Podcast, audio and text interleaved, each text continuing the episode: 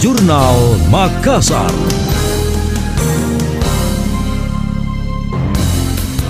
Saya Priscila Rini dalam Jurnal Makassar.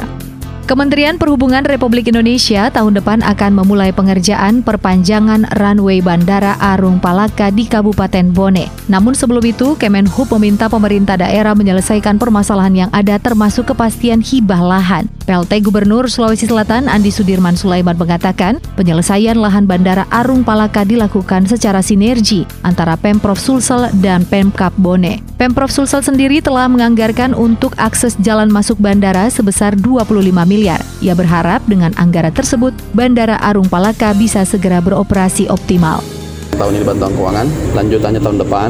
Tahun ini sudah lagi sudah masuk ke sana anggaran untuk pembukaan perintisan jalan masuk jalur duanya masuk bandara. Tahun depan eh, tahun depan kita akan bantu pengaspalan apa salah eh, lebih banyak lagi. Tetapi kabupaten sudah selesai juga pembebasan lahannya. Tadi bicara kabupaten untuk sertifikasi ini dan dan Pak Menteri tadi minta untuk dihibahkan segera ke kementerian lahan itu yang sudah dibebaskan karena akan dianggarkan tahun depan.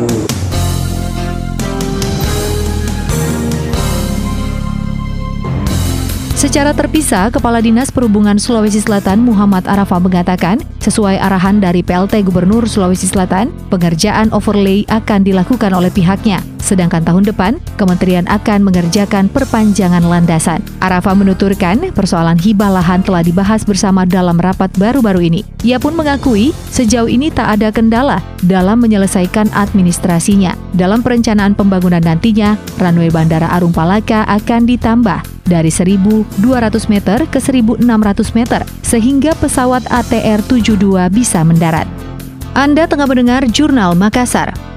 Kementerian Ketenagakerjaan dan Transmigrasi meminta Pemda memperluas cakupan kepesertaan jam sostek dari guru honorer, ojek online hingga imam masjid. Kepala Dinas Ketenagakerjaan dan Transmigrasi Sulawesi Selatan, Andi Darmawan Bintang mengatakan, saat ini honorer Pemprov tercatat sebanyak 17 ribuan orang. Khusus guru honorer berjumlah 11 ribu orang. Darmawan mengaku sebagian dari guru honorer tersebut telah terdaftar jam sostek, namun pihaknya belum mengetahui jumlah pastinya. Adapun terkait imam masjid, pihaknya mendorong pemerintah kabupaten kota untuk mengcovernya. Tentu akan mendorong, kita mendorong pemerintah kabupaten kota untuk mengcover terutama imam masjid, guru mengaji, sebab mereka termasuk yang rentan, yang rentan terkaitan dengan hal-hal yang berkaitan dengan jadwal kerja.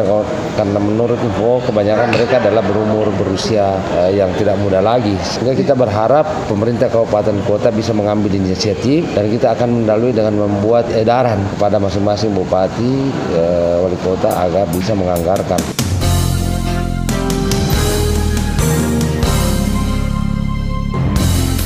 Kendati demikian, Darmawan tidak memaksakan Pemda Kabupaten Kota untuk melaksanakan program tersebut, sebab hal itu masih bersifat imbauan pusat bukan program wajib yang perlu ditegakkan.